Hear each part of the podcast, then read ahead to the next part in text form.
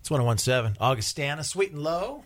We have got a guest. All right, Sammy, let's bring her in with Stan and O. Yay. We Michelle have- Lee is here. She's a cookbook author, lecturer, and uh, generally all around knowledgeable woman. Michelle, beautiful cookbook you got going here. Oh, Thank you. She brought us in a copy today, and oh my gosh, gorgeous. Where can people you. go to pick this up? they can buy it at Barnes and Noble and also some stores around town: Ginger's Kitchenware, Newport Avenue Market, Active Girl, and it's also online, Amazon.com, and my website. You know what I love about this is that you have the recipe on the one side, but then you have what it looks like on the other side with the picture. Yeah. This is so helpful. It's so much better than the card file that your mom wrote all the things down. Two cups of sugar. Because you Well, never knew thank what it was you. supposed to look like when I you were know. done. It's good to know what it's supposed to look like Yeah. and whether you actually want to make it. And you say whether it's vegetarian, vegan. Yeah, there are icons in there, so it's allergen friendly, gluten free, lactose free. Every recipe, 100% gluten free, lactose free, and then also some vegan, vegetarian, paleo, and low sodium, low glycemic recipes. Now I see one he- thing here says VG, which I'm assuming is Vegan. vegan, and then S is that for single? of course it is. yes, So today we're talking about granola and goji. that's right. Granola to goji is the Okay. delicious dishes recipe for the week. It's perfect when you're on the go, whether you're going to be hitting the ski slopes, head into the office, or traveling.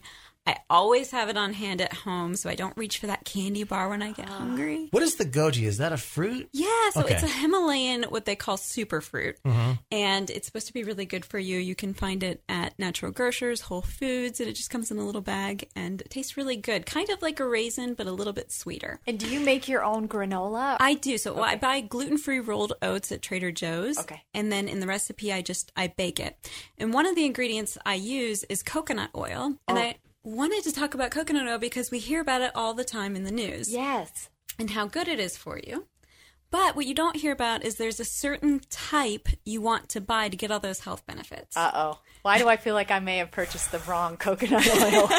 so you'll see unrefined and refined coconut oil at the store. You want to buy the unrefined or virgin coconut oil Mm, okay. because it's less processed than the refined variety, okay. which means it keeps its nutrients. Virgin, just think of your boyfriends when you think about it. And specifically, the things we're going to get from the unrefined coconut oil one, lauric acid, which is an immune booster, antiviral, antibacterial properties. We're also going to get polyphenols, which are a type of phytonutrient that we get from plants, and those are good for fighting off free radicals, anti aging. for after you Oh, I'll work take out it. and stuff. Yeah, so if you want to get this recipe, it's the granola to goji, and it's available online. Visit Michelle online at. LivingLuxGlutenFree.com. Thanks, Michelle. Thank you.